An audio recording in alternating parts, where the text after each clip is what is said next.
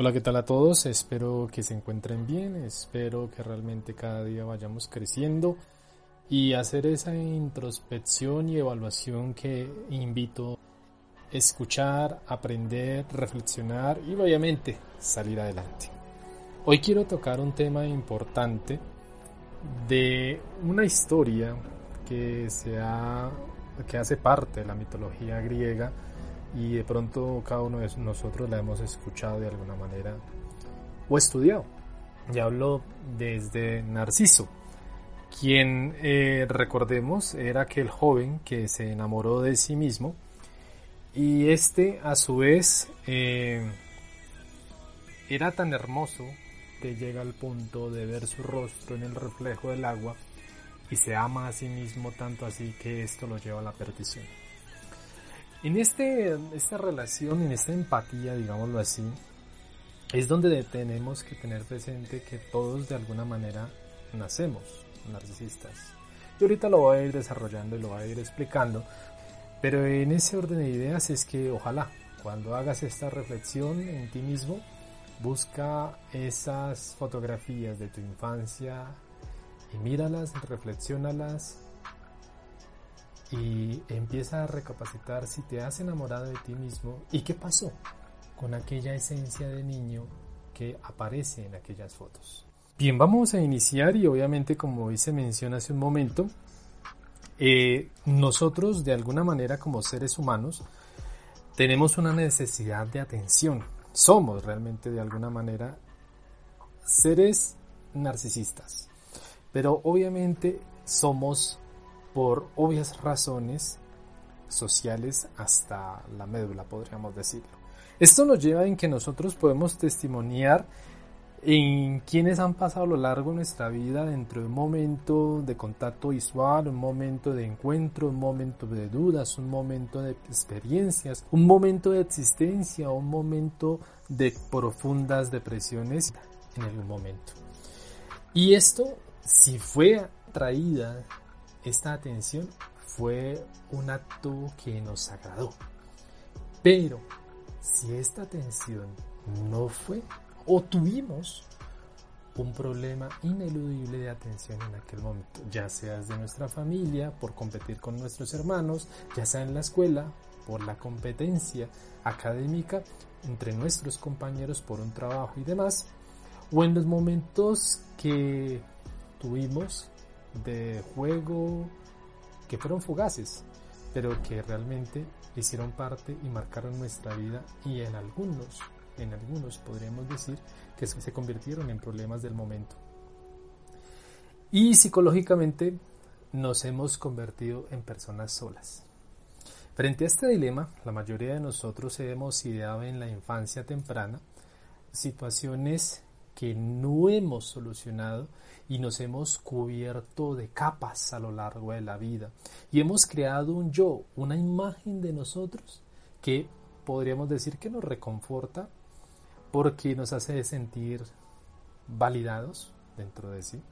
Y esto compone unos gustos, unas opiniones ante el mundo y que nosotros vamos valorando. Y sí, podemos llegar muy lejos porque el concepto de nosotros mismos se divorcia demasiado de la misma realidad. Y esto hace parecer una idea extraña, incluso algunos podremos estar preguntando, ¿será que sí? ¿Será que no? Pero vayamos en ese encuentro personal, en ese discernimiento, en esa relación con el yo, y podamos entonces entender cómo es que nos amamos y cómo es que podríamos también llamarnos narcisistas si hemos llegado hasta ese punto.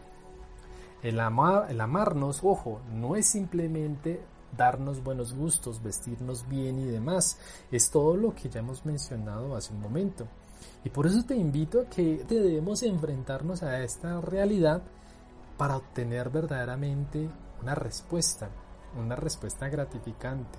No va a ser instantánea, porque cuando empezamos a mirarnos a nosotros mismos, ahí vamos a entrar en choque de trenes con, con nuestro interior y es importante de todas formas buscar cuáles son nuestras cualidades, cuáles son nuestras características, cuáles son nuestras fortalezas y cuáles son nuestras debilidades y estas las podemos complementar con el que está a mi lado, con aquel amigo, con aquel familiar, con aquel hermano que nos ayudaría a fortalecer nuestras habilidades en estas situaciones.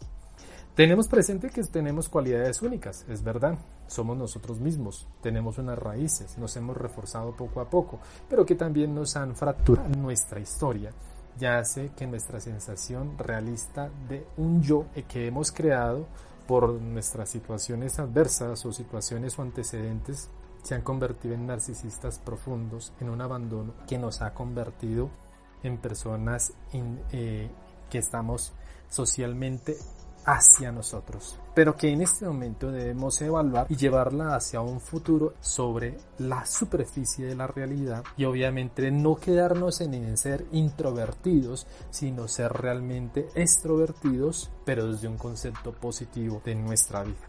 Vemos los defectos de la otra persona, pero que a la vez son nuestros defectos. En este orden de ideas tenemos que estar entonces en esas batallas, sentir que de pronto nos confundimos, entrar en una compasión, no en ser quisquillosos e impersensibles con nosotros mismos, sino en buscar realmente en cómo rodearnos de una relación inusual y comprender todo ello para ser objetos de estudio en nosotros mismos hacia los demás. Entonces tenemos que tener tres cosas presentes dentro de la naturaleza humana. Primero debemos comprender cabalmente que el fenómeno narcisista es algo profundo y real. No es en una minoría, es en una realidad concreta. ¿Que ha dañado el mundo? Sí, pero que debemos distinguir cuál ha sido la toxicidad, ya que esta palabra está tan de moda en los memes, toxicidad de que nos hemos convertido en algo inusual.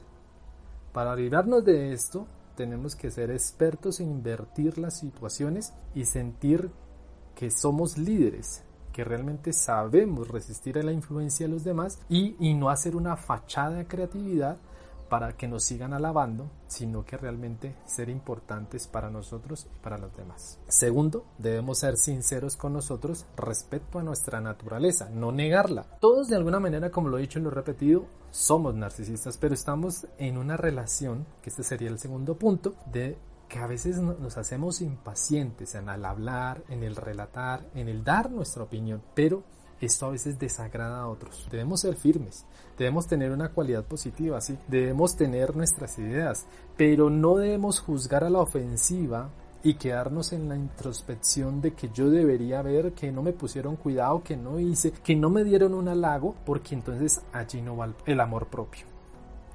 Hoy debemos tener presente que hay señales donde nosotros nos sentimos bien, que nosotros también debemos señalarnos y asimilar nuestras debilidades. O sea, no debemos pretender negar nuestra condición de narcisismo. Tercero, y ya con esto voy terminando, es que seamos sanos narcisistas en el concepto fuerte y resistente para recuperar rápido una herida o una ofensa o una falta de halago.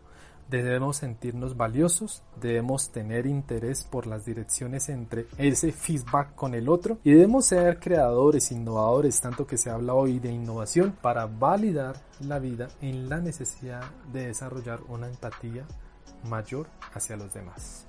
Cuídate y reflexiona sobre esto. Tenemos que seguir adelante. No te desanimes. Todos tenemos dificultades, todos tenemos defectos, pero debemos seguir adelante.